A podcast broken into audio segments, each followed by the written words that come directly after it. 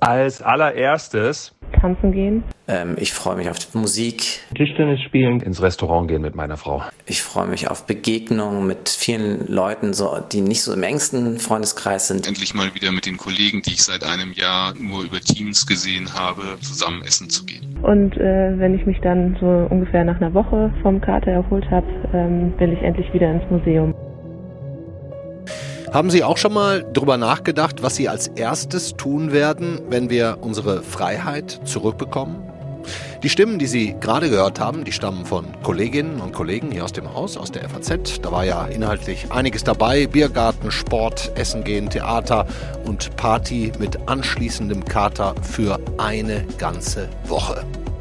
Die gute Nachricht ist, die Entwicklung der letzten Tage und Wochen ist tatsächlich so positiv, was Infektionszahlen angeht, genauso wie Impfquoten, dass wir hoffen dürfen, dass erstens die dritte Welle gebrochen ist oder wird und wir eventuell sogar gerade den Anfang vom Ende der gesamten Pandemie erleben.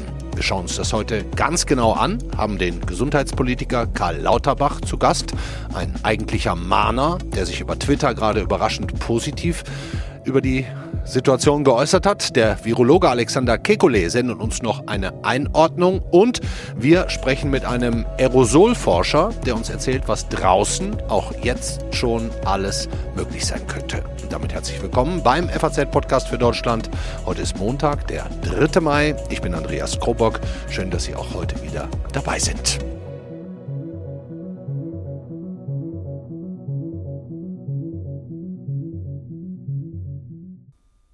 Wir haben zu Beginn die Kolleginnen gehört, die so langsam den Gedanken zulassen, dass im Sommer wieder Dinge möglich sein könnten, die wir uns nun wirklich lange nicht vorstellen konnten. Wir versuchen im Laufe der Sendung auch noch ein paar Reaktionen von Virologen zu bekommen, wie sie die aktuelle Situation einschätzen. Hohe Impfgeschwindigkeit, sinkende Fallzahlen. Alexander Kekulé zum Beispiel hat uns da eine Sprachnachricht versprochen. Jetzt sprechen wir aber zuerst mit einem der meistgefragten Menschen in dieser Pandemie. Meistens vorgestellt als SPD-Gesundheitspolitiker. Ich nehme heute noch den Professor in Harvard mit dazu. Hallo Karl Lauterbach. Hallo, guten Tag. Herr Lauterbach, wir hatten heute Morgen in unserer Redaktionskonferenz eine lebhafte Diskussion darüber, ob Sie jetzt eher als Optimist, Realist, Mahner oder sogar Pessimist rüberkommen. Wie würden Sie sich selbst bezeichnen? Ich würde mich als Realisten bezeichnen. Ich habe versucht, immer die Dinge so einzuschätzen, wie die Studienlage es aus meiner Sicht also hergibt. Und tatsächlich also haben wir jetzt eine sehr günstige Entwicklung vor uns, damit hatte ich auch gerechnet, aber sie ist damit nicht optimistisch, sondern realistisch, das haben wir uns verdient. Ich finde es auf jeden Fall spannend, dass Sie vor 5-6 Wochen noch deutlich auf die Gefahr hingewiesen haben, dass wenn wir es so weiterlaufen lassen, uns auf Inzidenzen im Mai von bis zu 2000 einstellen müssten. Da waren Sie nicht der Einzige. Gestern haben Sie auf Twitter geschrieben, wenn es jetzt so weiterläuft, dann haben wir im Mai nur noch Inzidenz 50. Darf ich das als besonders gute Nachricht werten, wenn Sie als Realist jetzt sowas Hoffnungsvolles tweeten? Also ich hoffe, dass es eine besonders gute Nachricht ist. Es ist auf jeden Fall, also wir haben uns das, wie gesagt, verdient durch die Diskussion um die also rasante Zunahme der B.1.617-Mutation, die also rasche Entwicklung, also des exponentiellen Wachstums, die dann doch kommende Notbremse, die Kombination von Maßnahmen, das jetzt tatsächlich auch massiv stattfindende Testen mit Antigentests, haben wir die Lage stabilisiert und jetzt können wir auch also im Umkehrschluss mit einem exponentiellen Abfall der Zahlen rechnen, wenn wir erst einmal in einen solchen Abfall gekommen sind. Das wird ab Mitte Mai der Fall sein. Die Fallzahlen gehen ja nun seit etwa einer Woche runter. Inzidenz heute für Gesamtdeutschland 146, R-Wert unter 1, logarithmische Kurven drehen nach unten, 7 Tage Mittel und so weiter. Was sind denn Ihrer Meinung nach die Hauptgründe für diese, wie Sie sagen, ja sehr erfreuliche Entwicklung? Die Notbremse kann ja fast noch nicht enthalten sein, die haben wir ja erst seit einer guten Woche. Ja, doch, die Notbremse hat schon eine große Rolle gespielt, die Diskussion um die Notbremse. Wir haben ja quasi 3 Wochen darüber gestritten, wann kommt die Notbremse. Die Bevölkerung hatte ja mittlerweile begriffen, dass die Politik nicht in der Lage ist, die Maßnahmen zu beschließen, die unbedingt notwendig sind. Die Bevölkerung war bereit für weitere Einschränkungen. Politisch sind die gescheiterten Ministerpräsidentenkonferenzen also so niedergegangen, dass jeder begriff, dass es jetzt ernst ist. Da haben die Leute sich zurückgenommen und einige Städte wie Hamburg und Köln haben ja auch die Notbremsenregeln schon vorgezogen. Somit kann man schon sagen, dass die Diskussion um die Notbremse ja schon 3 Wochen vor der Notbremse begonnen hat. Das hat geholfen, die Notbremse konsolidiert das jetzt. Auch das Impfen spielt eine Rolle, aber am Rückgang der Fallzahlen hat das Impfen den geringsten Anteil. Ich würde Ihnen zum Thema Impfgeschwindigkeit gerne eine klitzekleine Umfrage hier aus der Redaktion vorspielen, denn es war in den letzten 1,5 Wochen, finde ich, schon auffällig, wie oft man Nachrichten aus seinem eigenen Umfeld, seinem Bekanntenkreis bekommt, was Impftermine angeht. Ich habe den Eindruck, dass da jetzt im Moment richtig eine Dynamik reinkommt. Ich kenne einige Freunde und Bekannte, die entweder ihren Termin schon haben oder ihre Impfung auch schon hinter sich haben. In meinem Umfeld sind gefühlt alle geimpft. Also das läuft eigentlich ganz gut und es ist gefühlt in den letzten 2 Wochen echt extrem gestiegen, die Anzahl der Menschen, die ich kenne, die geimpft sind oder zumindest in der ersten Runde geimpft sind. Ich kenne persönlich derzeit 4 Leute, die bereits geimpft worden sind und mittelbar noch einige mehr. Zumindest in Frankfurt trifft man jeden Tag Freunde, Kollegen oder Bekannte, die entweder schon geimpft wurden oder einen Impftermin haben. Da geht es gerade alles sehr schnell. Bei mir wächst die Zahl der Bekannten momentan stark. Im April waren es vor allen Dingen die Eltern und Bekannte in den 70er, 80ern, aber jetzt auch im Freundes- und Kollegenkreis. Es sind jetzt 1-2 Dutzend, die ich schon kenne, die geimpft worden sind. Mhm. Interessantes Stimmungsbild. Geht Ihnen das auch so, Herr Lauterbach? Bevor wir ja auf die Zahlen schauen, hören Sie auch Ähnliches aus Ihrem Umfeld? Ja, das höre ich aus meinem Umfeld in der Tat. Und also die Impfbereitschaft der mittleren Generation ist sehr hoch. Viele haben sich da bemüht, haben die Impftermine bekommen. Auf der anderen Seite ist es auch wiederum so, dass natürlich das darauf hinweist, dass wir noch sehr große Lücken haben müssen bei den Älteren, bei den also 60- bis 70-Jährigen, weil die Impfungen, die bei den Jüngeren stattgefunden haben, das sind ja Impfungen, die quasi zulasten dieser Kontingente gegangen sind. Und von daher ist es eine gemischte Nachricht. Viele Jüngere schon geimpft. Das bedeutet aber im Umkehrschluss, dass es uns nicht gelingt, an also die Älteren im ausreichenden Maße heranzukommen. Wobei man ja jetzt Nachrichten hört von den Intensivstationen, dass da der Anteil der über 80-Jährigen nur noch bei 2% liegt. Das deutet ja zumindest mal in eine Richtung, dass wir da eine gewisse Impfquote erreicht haben, die zumindest das harte Wort Sterblichkeit an dieser Stelle begrenzt hat. Ja, das stimmt. Diese Gruppe haben wir sehr gut erreicht. Aber die Frage ist ja, wie gut waren wir bei den 60- bis 70-Jährigen, insbesondere denjenigen, die Risikofaktoren haben, aber nicht automatisch zum Impfen sich auf den Weg machen oder schwer einzuladen sind. Da denke ich an die Menschen, die in Brennpunkten leben, die Menschen mit Migrationshintergrund, die bildungsfernen Schichten. Da wird ja zum Schluss sich das Geschehen abspielen und denen erreichen wir weniger, als wir müssten. Da müssen wir mehr tun, wie das jetzt in einigen Städten beginnt. Wollen wir uns das denn leisten, die erst zum Schluss zu erreichen? Könnte man nicht mit mobilen Impfzentren zum Beispiel in Flüchtlingsunterkünfte fahren? Woran hapert sowas? In der Tat, da muss viel mehr gemacht werden. Was ich sehr gut finde, ist das Modellprojekt, welches jetzt in Köln begonnen hat. Parteiübergreifend, hat man sich da entschieden, dass man in die Stadtteile hineinfährt mit mobilen Impfteams, dafür auch besondere Kontingente von Impfstoff bekommt und dort die Impfpriorisierung, die Impfreihenfolge aufhebt, um dort besonders viel Impfstoff platzieren zu können. Das ist eine Maßnahme, die ich ausdrücklich unterstütze. Ähnlich ist ja Bayern vorgegangen mit den Hotspots. Bayern hat die Hotspots bearbeitet, indem man dort ohne Impfreihenfolge mit zusätzlichem Impfstoff aufgetreten ist. Auch das war eine Strategie, die aufgegangen ist.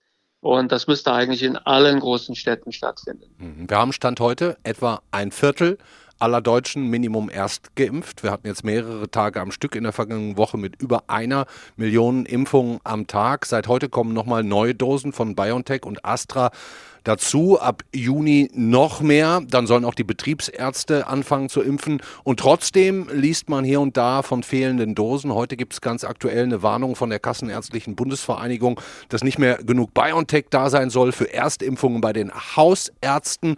Haben Sie da noch den Überblick? Können wir die Dynamik der letzten Wochen beibehalten oder befürchten Sie nochmal Impfengpässe? Ich befürchte keine Impfengpässe. Ich glaube, die Dynamik können wir beibehalten. Wir sollten auch dazu übergehen, also für die Zweitimpfung keine Impfstoffe zurückzulegen, weil die Lagerung macht hier gar keinen Sinn. Die Erstimpfung vorzuziehen ist das Entscheidende, weil das erreicht den allergrößten Wirkungsgrad bereits bei der weiteren Übertragung der Erkrankung. Diejenigen, die 2 Wochen mit BioNTech oder 3 Wochen nach Astra erst geimpft sind, die sind in der Regel nicht mehr ansteckend, wenn sie sich noch infizieren und oder nur leicht ansteckend, infizieren dann nur Einzelne noch, sind keine Superspreader und sie erkranken auch nicht mehr schwer oder tödlich. Somit ist der Haupteffekt der Impfung bereits erreicht nach der ersten Impfung. Daher plädiere ich dafür, die erste Impfung vorzuziehen. Man könnte sogar so weit gehen, das hat das Robert-Koch-Institut nie umgesetzt, aber man hätte sogar den Abstand zwischen Erst- und Zweitimpfung auch bei BioNTech von 6 auf 12 Wochen verlängern können. Das heißt, Engpässe wie die Kassenärztliche Bundesvereinigung sehen Sie jetzt tatsächlich nicht?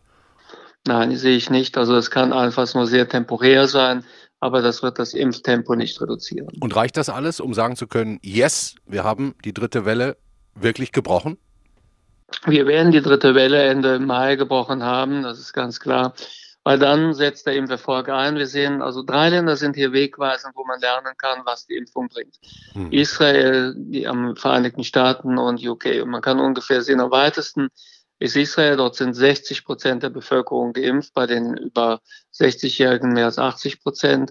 Dort sind kaum mehr Todesfälle zu beklagen und auch die Inzidenz ist sehr niedrig. Dann kommt etwas dahinter, England, mit einem Tempo, wo es jetzt mehr um die 40% geht, aber auch dort sinkt jetzt bereits ganz deutlich die Zahl der Neuinfektionen und die Sterbezahl. Das ist sehr, sehr klar abzuleiten. Funktioniert ab 40%, ja. Und das dritte Land ist mit etwas dahinter, sind die Vereinigten Staaten. Aber auch in den Vereinigten Staaten sehen wir jetzt stark sinkende Zahlen. Somit kann man relativ klar sehen, wo der Softspot ist, wo die Impfung anfängt, die Inzidenzen zu reduzieren. Das ist irgendwo um die 40, 50, 60%. Das ist der Softspot. Ja, und die haben wir Ende Mai. Das ist soweit vorherzusehen. Genau. Das ist vorherzusehen, dass wir Ende Mai dort sind. Ich hatte den Virologen Alexander Kekulé, habe ich eingangs gesagt, um eine Sprachnachricht gebeten. Die ist jetzt auch gekommen. Er ist nicht nur für ein Abebben der dritten Welle optimistisch, sondern sogar, was die ganze Pandemie angeht. Ich glaube ja, das ist der Anfang vom Ende, den wir hier beobachten. Jedenfalls das Ende der Pandemie, wie wir sie bisher kennen. Covid ist gerade dabei, sich zu einer Krankheit unter vielen zu entwickeln und so ein bisschen seinen Schrecken zu verlieren. Aufgrund der aktuellen Zahlen bin ich sehr optimistisch, dass wir die Inzidenzkurve von der Sterblichkeitskurve entkoppeln können oder gerade dabei sind, das zu machen. Das heißt, es sterben trotz relativ hoher Fallzahlen weniger Menschen. Herr Lauterbach, teilen Sie diese Ansicht, der Anfang vom Ende, bye-bye Corona? Im Großen und Ganzen teile ich das, das ist richtig. Aber man muss vorsichtig sein. Ich gebe eines zu bedenken, was hier sehr bedeutsam ist. Wir haben dramatische Fallzahlen in Indien und wir werden auch in anderen Teilen der Welt noch sehr, sehr hohe Fallzahlen sehen. Und innerhalb dieser, Pandemie, in der Pandemie, entwickeln sich auch Mutationen, die uns schwerer machen könnten. Im Labor lässt sich klar zeigen, dass es auch SARS-CoV-2 Mutationen gibt, die ein fast komplettes Escape haben. Das würde bedeuten, dass die Impfungen, die wir jetzt nutzen, dort wenig, wenn überhaupt, wirken. Und daher ist es so wichtig zu beobachten, was in Indien derzeit passiert. In Indien ist derzeit eine extrem hohe Gefahr unterwegs, dass dort Mutationen entstehen, die wirklich sehr, sehr gefährlich sind. Da spreche ich nicht von der indischen Mutation B.1.617, sondern ich spreche von Mutationen, die noch in ganz andere Bereiche der Veränderung des Spike-Proteins, aber auch anderer Domänen auf dem Virus betroffen sind. Und im Labor sehen wir, dass es auch ganz gefährliche Mutationen geben kann. Von daher, das ist noch nicht ausgestanden. Wir wissen nicht, wohin das Ganze führt, wenn in ärmeren Ländern nicht auch schnell geimpft werden kann. Das wäre jetzt auch meine nächste Frage gewesen, welche Unwägbarkeiten uns jetzt noch in diese doch etwas positivere Frühlingsstimmung uns dann noch zwischenkommen können. Sie würden sagen, die Hauptgefahr besteht darin, dass in Ländern, vor allen Dingen mit einer großen Bevölkerung, wie zum Beispiel Indien, dass dadurch durch chaotische Zustände Mutationen entstehen, die dann wieder uns erreichen und wogegen unsere Impfungen nicht helfen.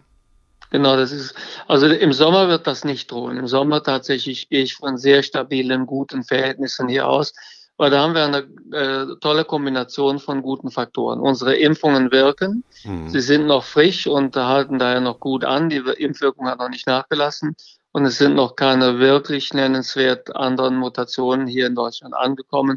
Somit, also im Sommer wird alles ganz gut sein. Aber im Herbst könnte die Lage schon wieder etwas anders aussehen, weil dann haben wir möglicherweise die Situation, dass dann Mutationen kommen, die sehr viel schwerer beherrschbar sind. Für wie wahrscheinlich halten Sie, dass das passiert? Ich weiß es nicht. Also es gibt tatsächlich sehr ernstzunehmende Virologie-Kollegen, insbesondere in den Vereinigten Staaten, die also gerade die Entwicklung in Indien jetzt mit größter Sorge beobachten. Kann ich auch nochmal den Hinweis geben, wir hatten das Thema Indien letzte Woche Donnerstag, habe ich selber gemacht in unserem Podcast für Deutschland, auch mit Stimmen aus Mumbai. In der Tat, das unterstreicht das, was Sie auch gerade gesagt haben, Herr Lauterbach. Okay, letzte Frage, Herr Lauterbach. Haben Sie eigentlich schon mal mit Olaf Scholz oder dem SPD-Vorstand über den Wahlkampf für die Bundestagswahl gesprochen? Helfen Sie da als bekannteste Corona-Stimme der SPD fleißig mit? Also über den Wahlkampf haben wir uns jetzt im Einzelnen noch nicht ausgetauscht. Ich bin jetzt in erster Linie mal damit beschäftigt, also dass ich hier also an der Bekämpfung der Pandemie mitarbeite, so gut wie ich kann, auf der Endstrecke, wie Herr Kekulé das zu Recht sagte. Und Wahlkampf kommt für mich später.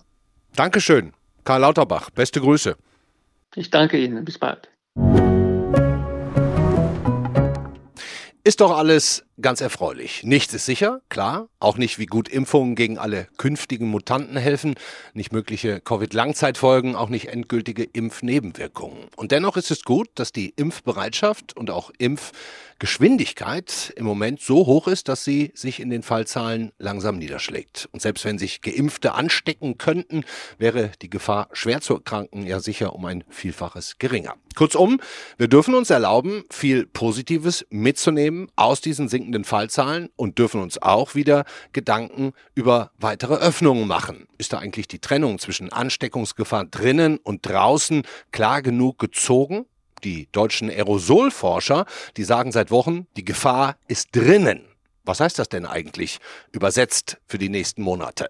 Das alles besprechen wir jetzt mit dem Präsidenten der Gesellschaft für Aerosolforschung. Hallo, Christoph Asbach. Ja, hallo.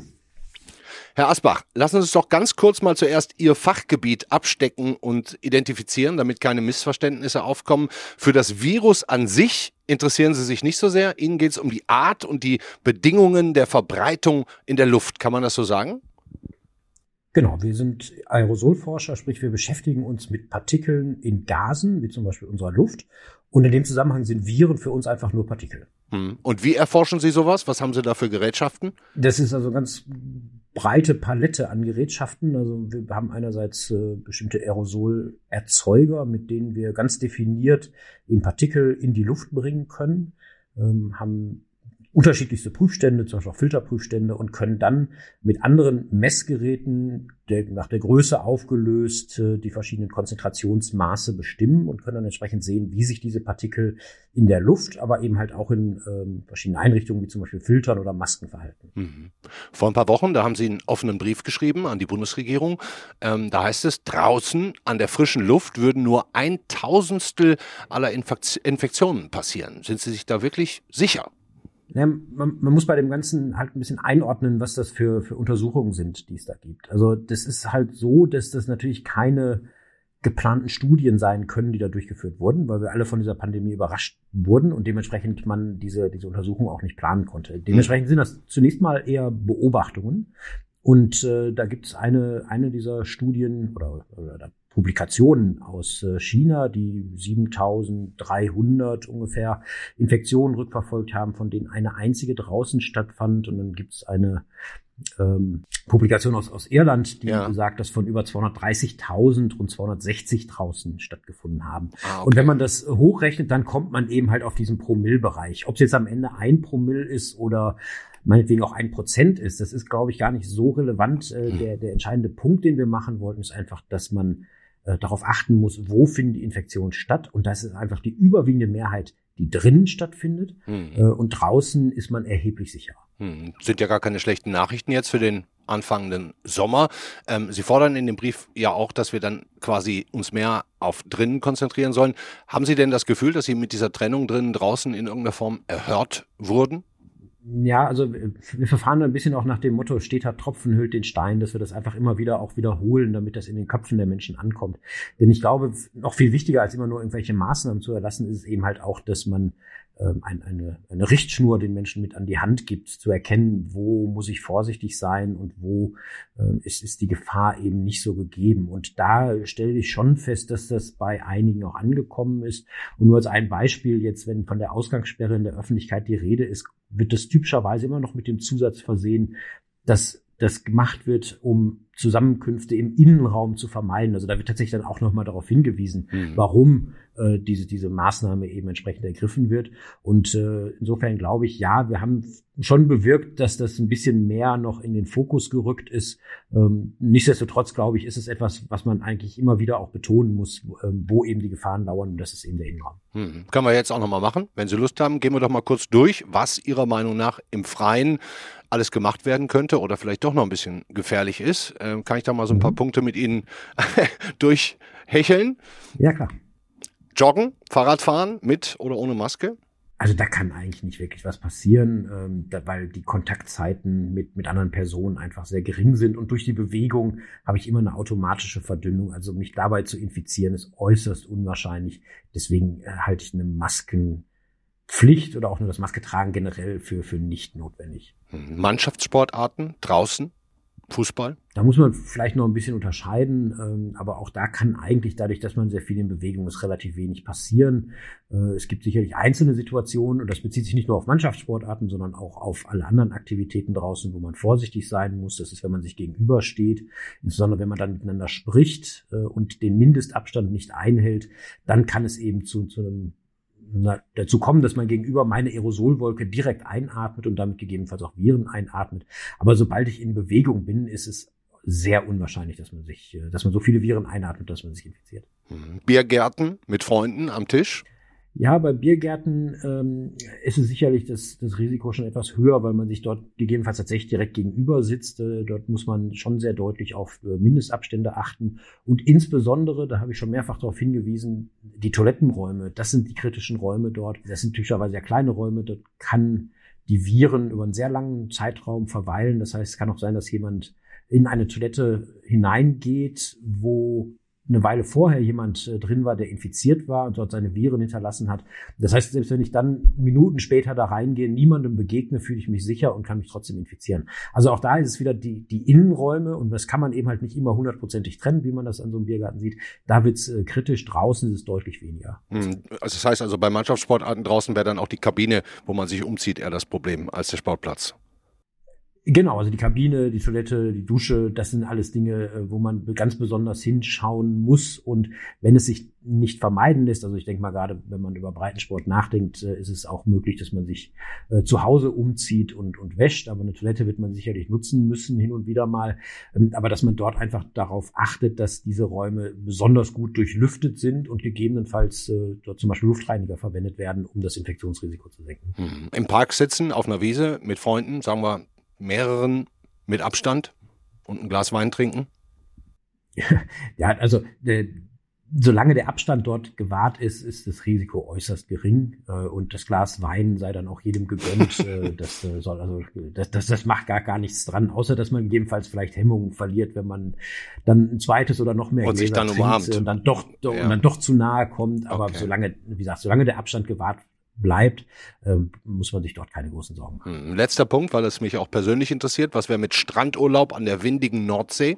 Ja, auch wieder das Gleiche wie vorher. Also solange dort der Abstand gewahrt bleibt, ist, selbst wenn es windstill ist, kann relativ wenig passieren. Sobald der Wind weht, kann eigentlich noch weniger passieren, weil einfach eine potenzielle Virenlast sehr schnell verdünnt wird, sodass es sehr unwahrscheinlich ist, dass man sich dort infiziert. Aber wenn es dann wiederum an Umkleidekabinen oder Ähnliches geht, da ist sicherlich besondere Vorsicht geboten, weil dort eben die Viren ja, über einen sehr langen Zeitraum auch drin verbleiben können, sodass man sich dort infizieren könnte. Würden Sie sagen, all das, was wir jetzt durchgesprochen haben, ginge auch jetzt schon so wieder oder sollten wir auch da bestimmte Inzidenzwerte erstmal abwarten?